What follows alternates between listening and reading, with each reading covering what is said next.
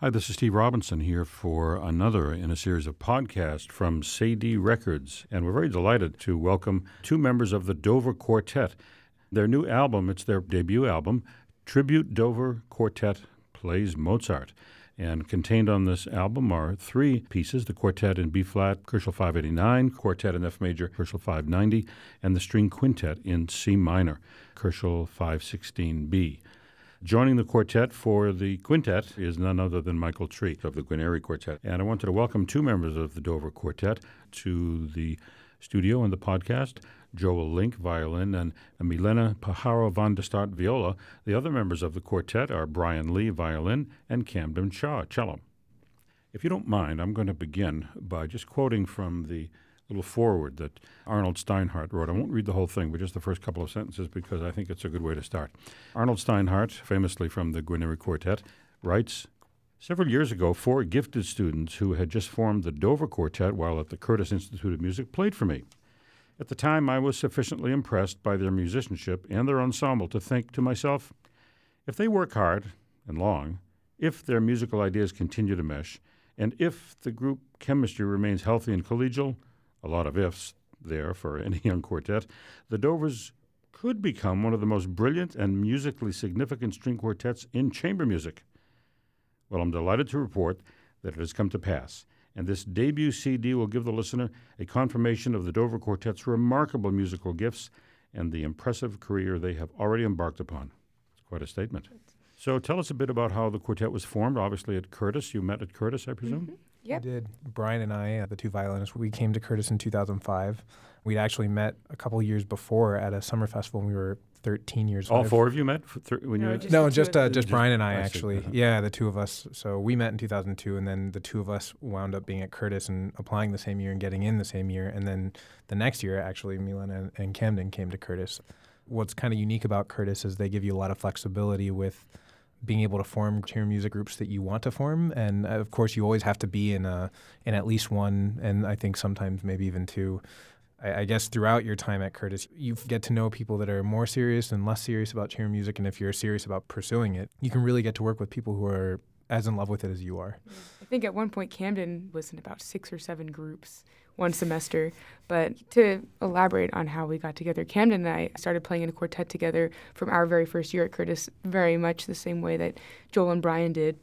And instantly we loved playing with one another. And from that moment on, our very first month of school, we started playing with tons of different pairs of violinists. And I had personally gone to school with the idea of being in a quartet. That was always my dream. Mm. And so I was already on the prowl, so to speak, for quartet soulmates, which I always say I, I then settled for these yeah, three. she settled for us, which is great. Camden and I, one day, I guess it was our third year and your fourth year, you and Brian, we lucked out and managed to get these two violinists we'd been admiring from afar to start playing with us. And the first piece we ever worked on together was Alban Berg Opus 3, which I'm pretty sure, if I'm not mistaken, that was the first quartet the Guarneris played together at Marlboro, which is such a huge coincidence. But we kind of fell in love. Our topless quartet and our bottomless quartet, the two pairs converged. meshed, and we made one full person.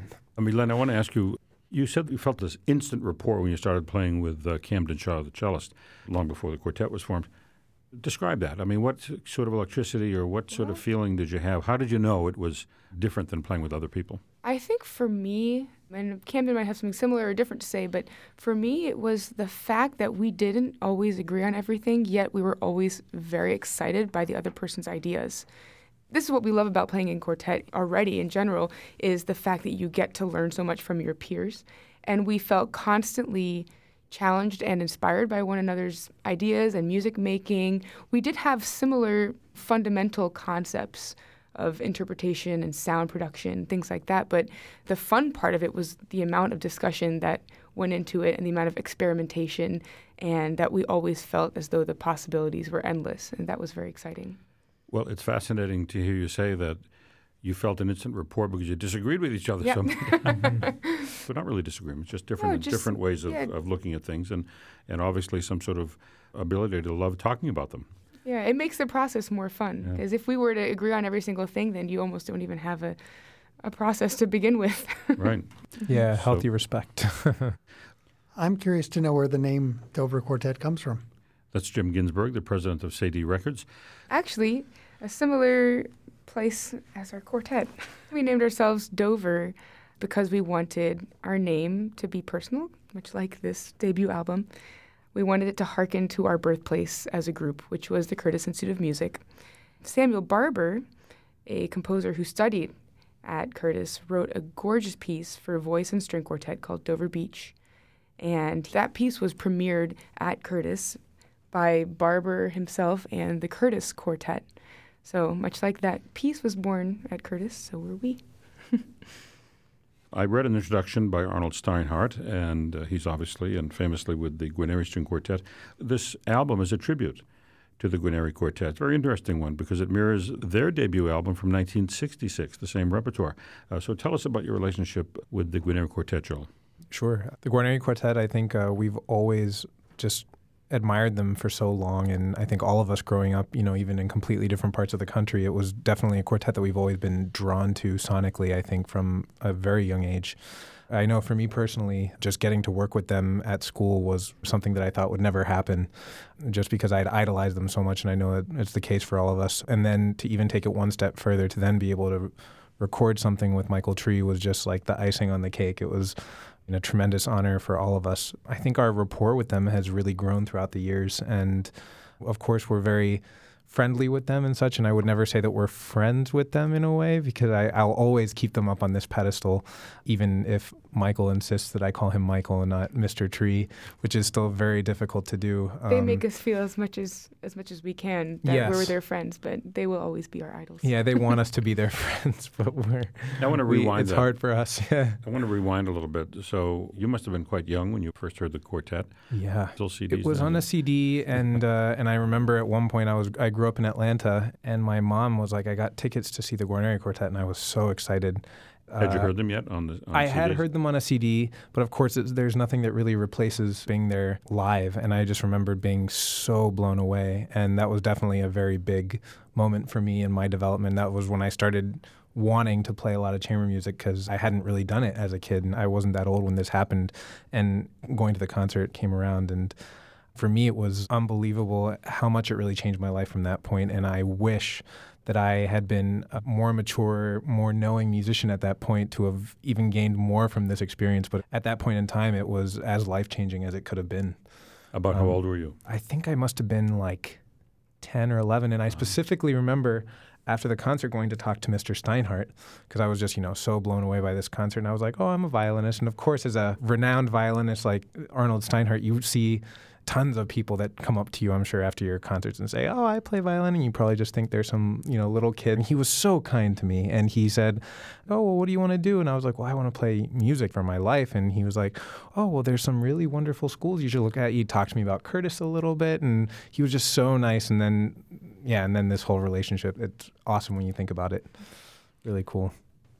And there are lots of quartets out there, uh, you know, more than you can count. Uh, what about the Guarneri Quartet? What, what, about their sound resonated with you? Well, for me, and I'm pretty sure I speak for everyone in the group when I say this, it's their ability to have four completely unique, distinct, expressive voices, which you can always pick them out, yet they come together to form something even greater than that. And that was what really drew me to wanting to be in a quartet in the first place was to have the opportunity for your unique voice. And actually, Camden talks about this a lot too the fact that being in a quartet, we really have an opportunity to strive for musical idealism because they each get to play to the utmost of their expressivity while also coming together in a very selfless way. Yeah. And now, as we said, this album is it an exact mirror of their one from 1966? It's the same repertoire plus the quintet with Michael Tree, who is, of course, the violist of the Guarneri Quartet. Whose idea was it to mirror this? It's such a wonderful thing to have your debut album mirror your idols of from 50 years I ago. It, I think it was a natural group progression towards coming up with this project idea because we really wanted our first album, our debut, to be something that was extremely meaningful to us, not only musically, but also as people and as students of music, life students of music. So it, we really wanted something to bring us to the birth of our quartet and the Guarneri Quartet as our mentors, and especially also getting to play with Michael Tree, who was one of my private teachers, was a really special thing. And one last question before we jump into a discussion of the first piece. You've studied with lots of people, both privately and in, in coaching situations. With you mentioned Pamela Frank and Joseph Silverstein. But how uh, did uh, working with the Guarneri Quartet shape your sound and your, your approach to music? In It's- 10 it's- words or less. you know. Man, I think it's hard. It comes in so many different phases. I think it's all the recordings that you listen to and how that just shapes your ear from the time you're young and it just puts an idealistic sound in your head. And then when you work with them, Milena was tapping on it earlier when she mentioned about expressivity. And I think for them, it was all about being as expressive as possible and not feeling like you're ever giving up something expressive to be together or something like that, that you're always putting your individual self in a healthy way first for the sake of the group in a sense. So making sure that you can be as expressive as you want, even if we have to do something that doesn't feel really that great, but it just makes the group product so much stronger. And I think for them, they were always demanding more. You said that it's important to be able to express yourself and your individuality as a performer. But then you have to fold that, though, into a quartet. To me, there's a contradiction there. I know exactly what you're saying, and if you think about it, it totally is. But what it is is about finding the point where the individual and the ensemble meet and trying to get the most out of both and never sacrificing the amount of individuality you can have for the sake of the group. If doing something individual is going to make the general phrase seem not that good, then it's not a good thing. But if there's something that's just like the most special moment and you feel like you need to really bring this thing out, then everyone needs to find a way to be able to make their parts fit into something that's there you know, from the composer. So you have to find a way as a group to be able to make that work in a way that makes sense. Doesn't sound like something you suddenly do. You have to work on it. Mm. Actually, yeah, that reminds me the the second cellist, the cellist of the Guarneri Quartet, who ended up replacing David Soyer, Peter Wiley. We had a coaching with him at Curtis once. He said something I would never forget, and that I've since then brought to groups that I've been coaching myself. And that was your rehearsal is your opportunity not to play together. That's like the best opportunity for that. Be who you want to be, play the way you want to play. And if you're not together, there's a point of discussion. And then you can figure out why you're not interpreting it the same way and how everyone's feeling about that part and coming up with a unanimous emotion for something or unanimous interpretation or phrasing. It starts from not being together. And then mm. once you get that discussion, you get to the concert and you have something unanimous and something effective and something compelling. The first composition on this new CD recording featuring the Dover Quartet, it's their debut album, is the Quartet in B flat major K 589 by Mozart. And all three of the pieces you've selected are late Mozart. Tell us about this first piece. the Prussian quartets, a group of three quartets, the last ones that he wrote. So it's the two that we recorded as a quartet, and then also a Köchel 575 in D major. They were written for Friedrich Wilhelm II, the Prussian king, and apparently a amateur cellist. And when he commissioned these, I think Mozart's idea was to be able to write something that showcased the cello in a more virtuosic way than he had usually done which kind of goes into a little bit of how amazing it was that the Guarneri Quartet decided to put this as their first album. It was a very strong choice and a lot of virtuosity coming from David Soyer. Seems a little fitting for their group in particular because David was the senior member of the group, and in a lot of instances, he ended up putting his foot down about certain things. So it seems, uh, you know, like repertoire choices and Yeah, he'd also been in a quartet previously, so he probably had a lot more experience playing these pieces by that point in their career, you know, with It's the Guarneris. it seems pretty endearing that they decided to start with those quartets because it almost makes them seem like a family where he was a more A fatherly senior figure. member. Yeah. yeah. But in any case, all three of those quartets are very virtuosic for the cello. This particular one, I think, of the two, it's the more wistful, and it, there's a tremendous amount of heart in the second movement. It's, It's very more introverted than the other one. Actually, Right. the whole disc, all three pieces couldn't be more Yeah. Mhm. different from one another, which is great. In the liner notes, you refer to the cello parts in the Prussian quartets as, quote, unidiomatic for the instrument. How does this make the piece more challenging to play? Along with the fact that they're virtuosic, it's just not idiomatic writing, I think, at all for the cello. So it's something that all cellists are kind of known to struggle with, and all quartet cellists sit and complain about the same things, which is always fun and it makes you feel like you have a place to be able to vent, I guess, Mhm. with the difficulty and the frustration. The first movement is pretty classical in nature. The second theme is particularly treacherous, I think, for phrasing and both for the violin and for the cello, but clearly for the cello. Viola has it later, you yeah, know. and of course, it's always the most difficult when the viola has it. But yeah, quite standard, and I think the second movement is a real gem in this one. It begins with a sotto voce marking, and it begins with a cello solo, which is again fitting for these particular quartets. And then the theme is responded again with the first violin performing it, and then it's actually elongated. The cello solo in the first movement, the the very first one, it's one of the best examples of the writing not being idiomatic. And actually, it makes me wonder because so often now composers write for the cello in a way that the cellist will run out of fingers, literally, because they can't use as many in a scale as we can because the notes are farther apart. So, very often, cellists end up almost being forced to use harmonics, and it's become a very cellistic sound to hear someone kind of soar up to a harmonic. And pretty much every time almost that I've heard that solo played, someone uses a harmonic, and it can add a very graceful quality to the tune. Well, let's hear an excerpt from this quartet in B flat major from the first movement, marked Allegro, from this debut album by the Dover Quartet.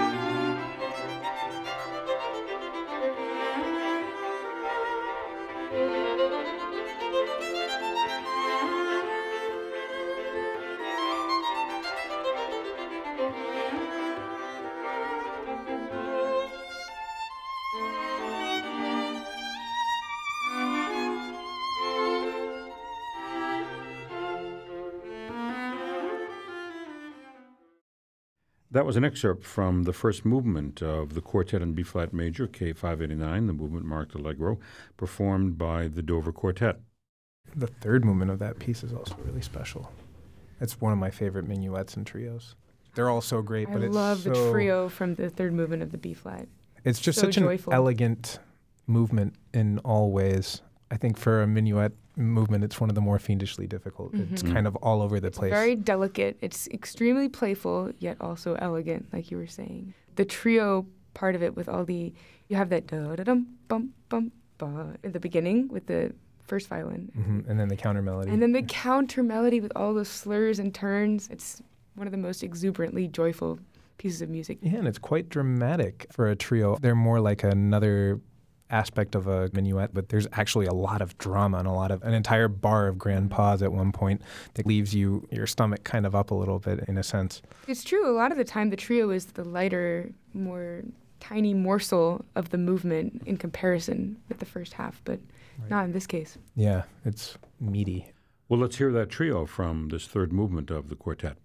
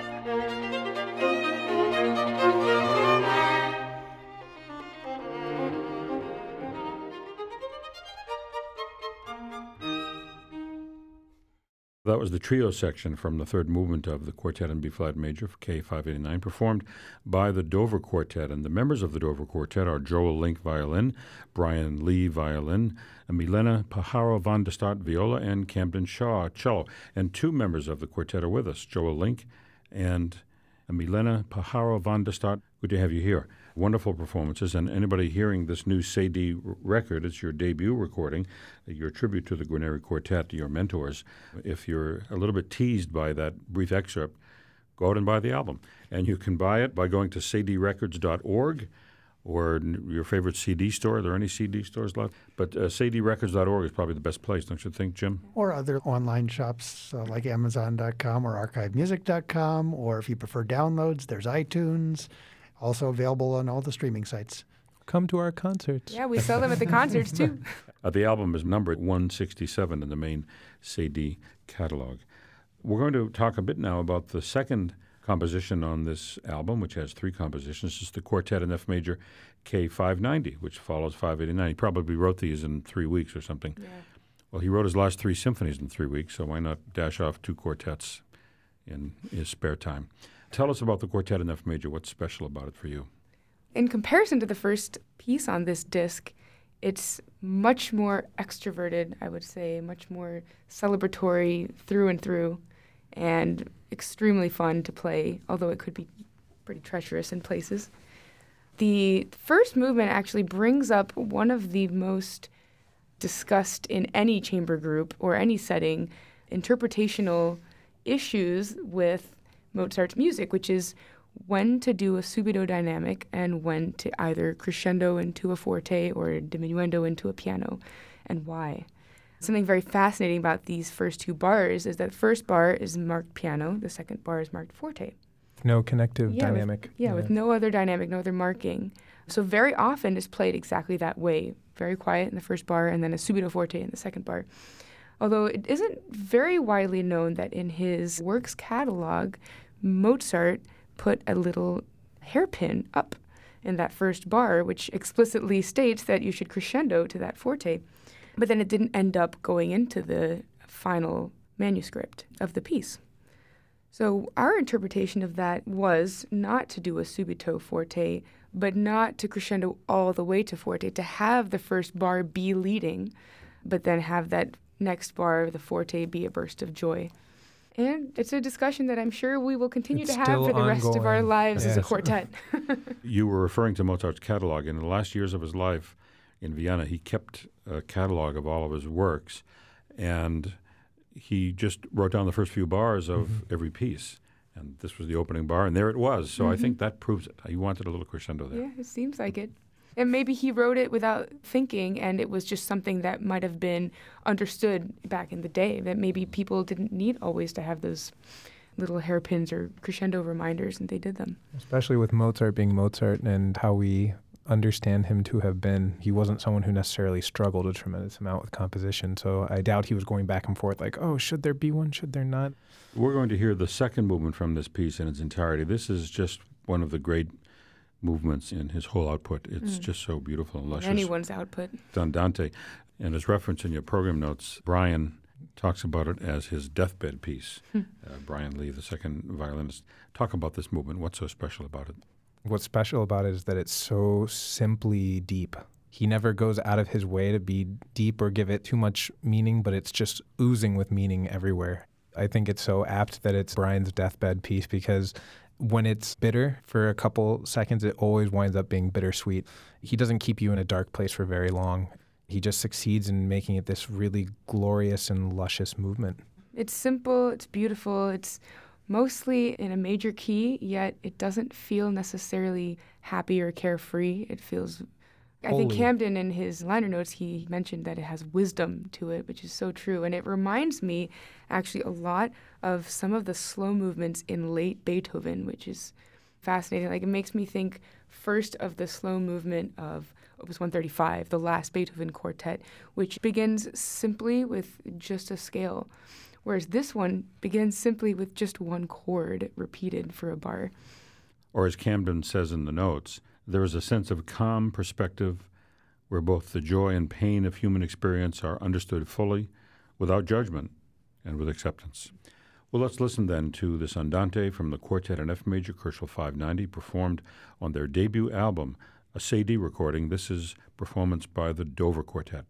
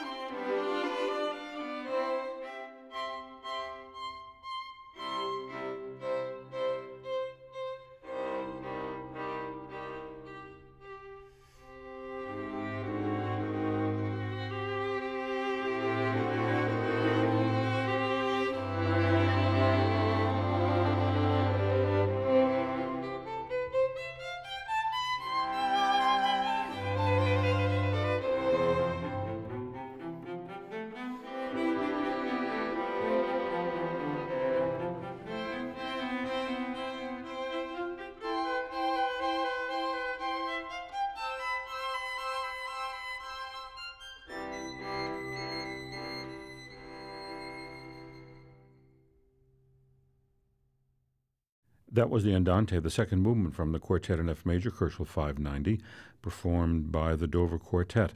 The last movement of this piece is particularly interesting.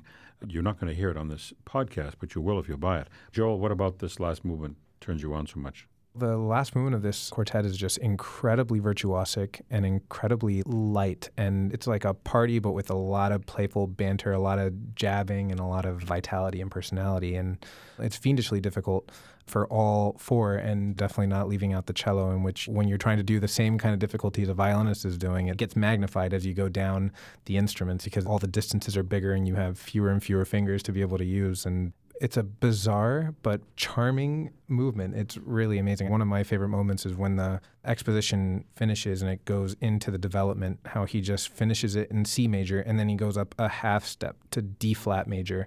It finishes and you think it's going to recap or do something in a simple way and it just starts with a loud forte chord from the rest of the group, aside from the first violin, and then it breaks out into another very Beethovenian Yeah. type of thing. it is. He's extremely forward-looking. Clearly, at this point in his career, he was really branching out with these.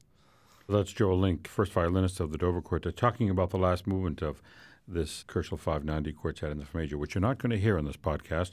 There's only one way to hear it and to hear this marvelous performance, and that's by buying the album. And this is the debut album of the Dover Quartet, and you can buy it by going to cedillerecords.org. That's C E D I L L E records.org, or on any of your favorite websites, or if you happen to have a record store in your neighborhood, you can go buy it there too if there are any left. Well, there's one more piece. There are three pieces on this album, and this next piece is actually the quintet in C minor. And we were talking earlier in this podcast about the influence of the Guarneri Quartet. So there's a need here for a fifth instrument. It's viola, and the violist is none other than Michael Tree. That must have been quite a thrill. It was was, so exciting. I couldn't believe it when he responded right away and said that he'd be willing to record with us. Yeah, it was even crazier that he said he was honored when uh, He has no Yeah. idea. there are no words for you know that we can use to aptly describe what he means to us. Milena, did you study with him? I did for five years at Curtis. One on one. hmm Yeah, he was one of my two primary teachers at the school.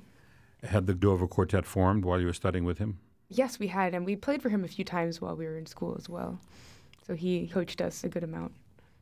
And here he is on this album. It must have been quite a thrill. Were you nervous throughout the session? We had had some rehearsals beforehand, so the nerves wore off. They Quickly, were there. but he's uh, he's the he kind makes of us feel at home. yeah, he, you don't really need to feel nervous around him. Now, which part did you play? I played the first viola part, and he played second. Talk about being honored. but that's also quite standard if you're in a pre-formed quartet. If anyone joins the group, they usually play the second part. Even if it's Michael Tree. Played, Even Michael Tree. he played second fiddle. He knew that when we asked. He knew that when he when we asked. So this is the string quintet in C minor. It has a double Köchel number, K406 slash 516B, which we won't get into. Talk a bit about this piece. The only piece on the whole album in a minor key, the stormiest and darkest, and also the only one that wasn't originally written for strings. It started out as a wind serenade, which is very fascinating, not only because it gives us a glimpse into the sound world for which it was originally intended, but also the fact that Mozart decided to rewrite it for a string quintet showed how much he loved the piece and how proud he was of it, giving it even more opportunities to be played in different ways. Are there other pieces that he did this with? Did he ever completely arrange a piece so radically as this? I don't think so. Beethoven did it a yeah, I couple was thinking times. of Beethoven. I can't think of like Beethoven did the piano. Yeah, he did the piano trio and turned it into a viola quintet, which is He also wrote a piano, Piano- version of the violin concerto, right? Ah. Right. But this is the first time I think that I know of that Mozart did this, which is just amazing to compare the two pieces. But this is the string quintet in C minor. It's in four movements, and we're going to hear the complete last movement, the Allegro.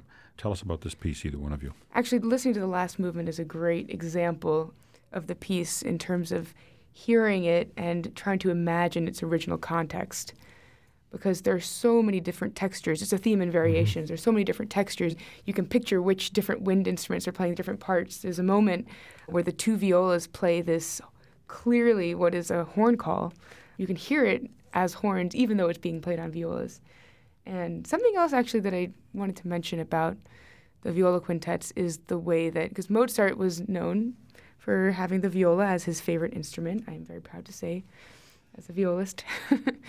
but the way that he uses the two violas together is so magical. You're, we're not going to be hearing any of the first movement, but some of the most beautiful writing in the whole piece are these long passages of the two violas playing in 3rds mm-hmm. these running eighth notes, these meandering lines. Just actually, it's yeah. haunting.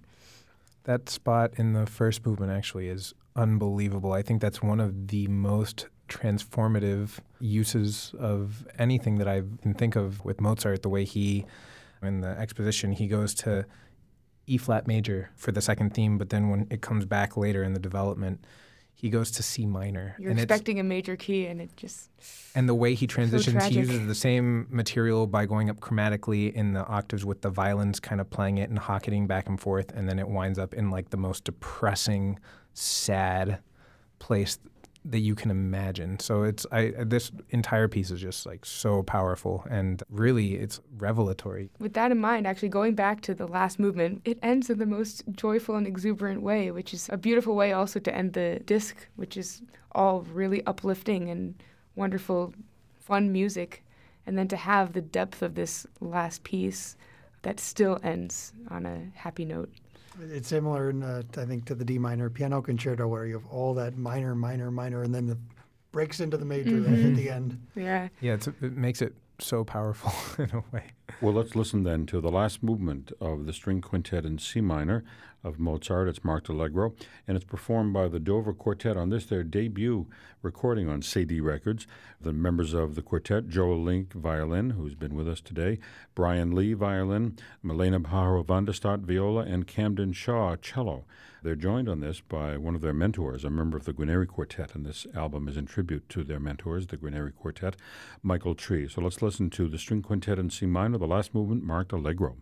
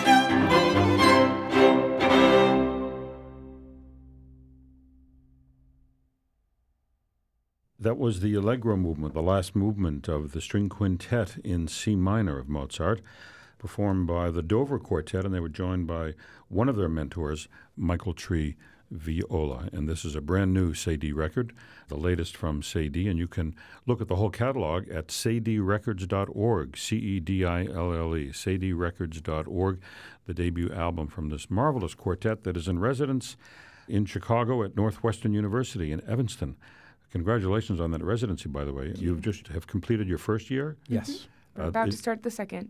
The school it- year has started, but we haven't been there yet. You're We'll be there soon. Yeah, we're got a Uh, late slip. Is this your first residency as a quartet? Yeah, it's our first yeah. completely in a professional capacity at a school. As teachers. We were in residence at Curtis for a year, and that residency entailed working with the students a good amount, but we were also getting coached by our mentors in the Guarneri Quartet, for instance. This has been a really great experience so far. The first year was so much fun, and the students at the Bienen School of Music are fantastic and sweet and fun to work with. So it's been a great Yeah, we've one. really loved our time there. And kind of a, a brand new building. yes, Yes. such a beautiful building. Have you Yeah. performed in the, The Galvin, Galvin. yes, Isn't that it's- amazing hall? It's amazing. It's amazing. gorgeous, and and I mean, it's almost a little bit distracting to have that incredibly beautiful backdrop when you're playing with the lake and the view of the skyline of Well, that's distracting around. for the audience because we're, we're, we're looking right out at and the occasional jogger. But uh, they did such an amazing job with the hall, with the sound panels that you can lower and drop. You can get it jazz dry, or you can have it classical wet if you really want. So they they did beautifully. Those of you living in the Chicago area listening to this podcast should make sure to get yourself over to Northwestern on October 18th for the first of three concerts that the Dover Quartet will be giving at Northwestern. Now, you've been in Chicago for how long? A couple of years or Well, about a year, year although we the- don't officially each live in Chicago. We're just living on the road. No, I know. So I'm just curious to know. So How you're, long we've been at Well, I, Northwestern? you're uh, observers of the Chicago music scene. What, what I about used the- to study with uh, Roland and Almita Vamos here in the Chicago area. I studied with them for three years in high school before attending Curtis, actually. So how would you characterize the music scene in Chicago as opposed to other cities you've been in? I think what makes the music scene really unique here is that it's a bit separate from the Northeast and from the West and from a lot of other bigger centers, but it's so full of so many different classical institutions and not even classical, so much great jazz here, so much great any kind of music. And it doesn't feel like you need to really go outside of Chicago to find something of extreme quality between the symphony, the opera. They're both absolute world class in each of their respective rights. And also for young people, it's extremely nurturing and uh, the level is extremely high. There are plenty of youth orchestras, and clearly the Music Institute of Chicago does something right, and they have people who are traveling the world, even in high school, performing. So it's amazing that it's so separate and that the level maintains such an unbelievably high level. And what's next for the Dover Quartet? What big concerts do you have coming up, maybe outside the Chicago area? What's in your future that you can foretell? This year actually is a huge year for us because it's the first year that we're doing the complete Beethoven cycle, all the Beethoven quartets. And we're doing it three times. We're doing the entire cycle on a series in Buffalo, New York. We're doing the entire cycle at UConn in Storrs, Connecticut. And both of those cycles will be spread throughout the year. And we're doing all the quartets, including the Grosse Fugue, in six concerts.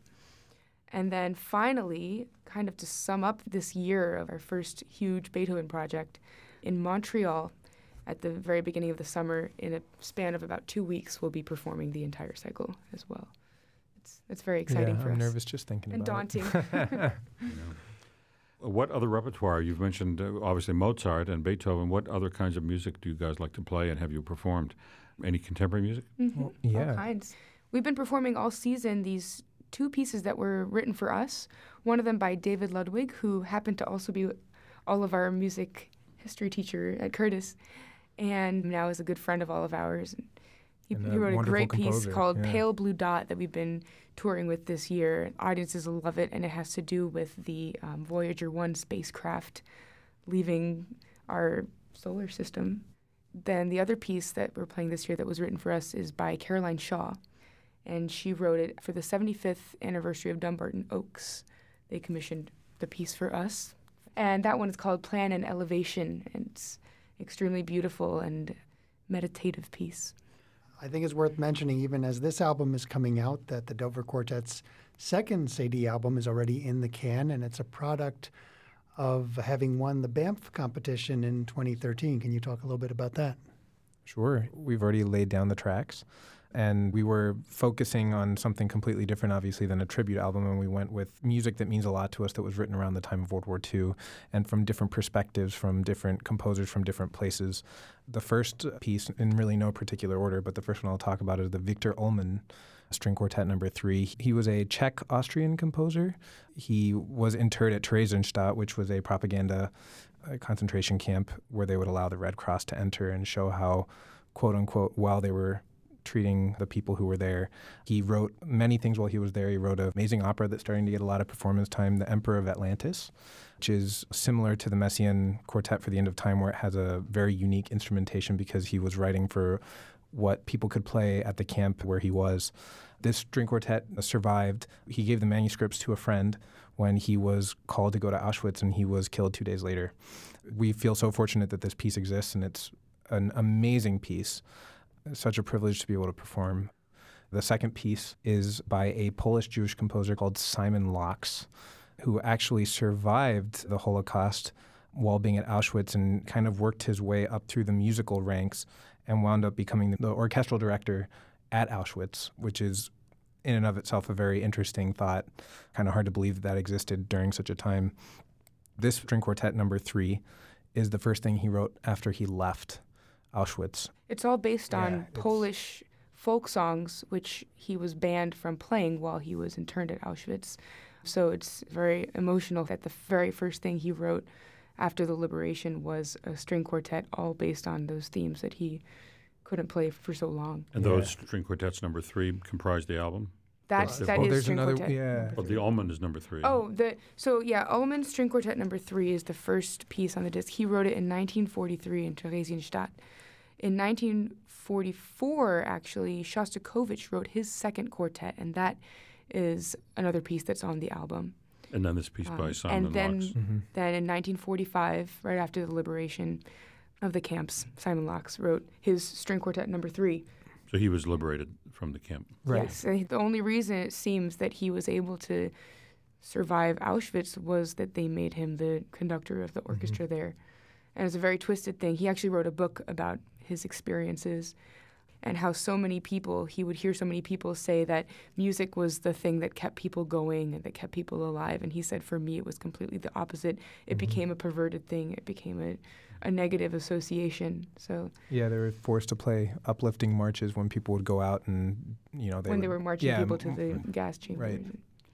You can look forward to that on Cedille Records in October of 2017. Mm. Well, I want to wish the quartet the best of luck this year and in coming years. And we've had the great pleasure of talking with two members of the Dover Quartet about their debut album on Cedille Records. The members of the quartet are Joel Link, who's been with us. Joel, thank you. Thank you. Uh, Brian Lee, violin. Uh, Milena Pajaro van de Stadt, Thank you very much, Milena. And Camden Shaw, cello. Those are the four members of the quartet. They were joined by Michael Tree for the string quintet in C minor of Mozart. You can purchase this and all Cedille records at cedillerecords.org. That's C E D I L L E, cedillerecords.org. Thank you very much for listening.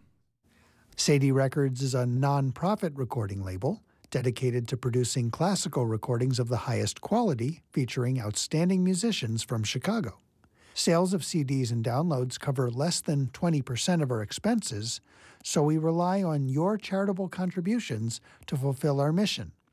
Please visit cedillerecords.org, that's C E D I L L E records.org, for more information on how you can support Chicago artists through Cedille.